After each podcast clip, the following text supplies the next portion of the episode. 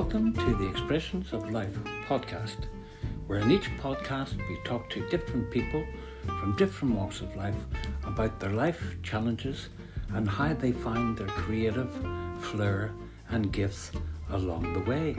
We hope their stories inspire you. Today we're meeting Tony, who is a master of many arts.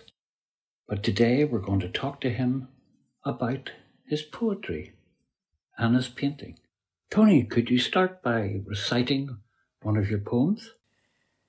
Then was the good times when we had no thinking about anything. I just done anything that came into my head and hoped for the best. It was great. Now is the time is upon us. I have to catch up with myself, with what, what's in store. Have to explain what everything is about. It takes a little thinking. Next will be a rude awakening for the future. I do not think of that. Everything is different. How do they do it today? How can they speak? They can operate in all sorts of ways. They go about in the countryside longing for butterflies along the hedgerows, watching the hedges.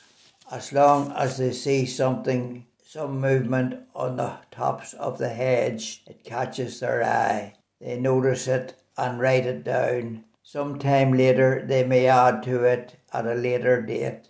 It is all very important for them to do. I have a lot to make up for. Time, it waits for no one. Thank you, Tony. That was great. Now, can you tell us a little bit about yourself? I was born in Belfast in 1934 and went to school in Tullyallen during the war years. I lived there with my granny and grandpa. They were great years. I came back to Belfast when I was seven or eight years old. I attended St. Kevin's School and worked at Macaulay's box-making store after school from Monday to Friday. It was my grandaunt's business. I left school and worked in the optical business for many years. I met Sarah, my wife, at the Orpheus Ballroom in York Street.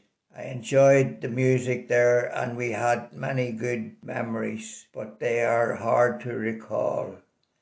I have three children and five grandchildren who are all very good to me. Tony, you have an acquired brain injury. Um, would you like to tell us the story behind that? I can't remember anything about my brain injury. I got it on the head in Marlborough Park and was taken to hospital for, for a very long time. I can't remember anything of that time. I am a good listener and prefer to talking. I want to tell a good story and I just don't know where to start. I was well, then I had this brain injury. My memory is not good. I find it hard to remember. I look back on things and try to piece it together. I find the task hard to do sometimes. And when did you start writing poetry?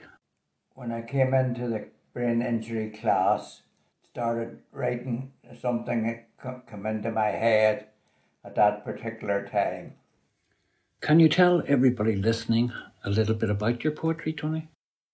Oh no, they were just based on everyday life and what come into my head. I got inspiration from the people around me and the people about me in my everyday life that I try to capture. Now, why not tell everybody listening about your painting as well, Tony? I always like flowers and I use my imagination. They're, they're, they're alive and in the ground. The colours are very bright and make me happy. I use the acrylic oils again. I have never painted before. I'm, I'm getting used to the paint. The flowers were my idea. I made a start with help from other people in the class. My favourite paintings are the trees paintings. I like trees. I like going into forests for long walks when I was able. The trees were always growing and, and were much older than me. I walked in the Mournes and Belvoir Forest. I used acrylic oil to paint this picture. I, the paint is very easy to use and I can mix the colours sometimes. The class is very helpful and gives me ideas. I do my best to talk in the, in a class, but I'm a better listener. This is a small class and I prefer this. The teacher is very good. What would you like to say to other people who have suffered maybe a, an acquired brain injury or just have generally had difficulties within their lives? I would just ask them to be, be calm and to just go about their business as best they can and not to worry, not to concern themselves too much. Ill gotten gains, to do the best they can with everyday life. Tony, would you kindly end our conversation today on the Expressions of Life podcast by reciting another one of your poems? Thank you. The Secret of the Old Clock by Tony Matthews. It was on the mantelpiece for many years. It once winding up once a week after six or seven days, and dusting down every two or three weeks. The clock needs little attention from the household.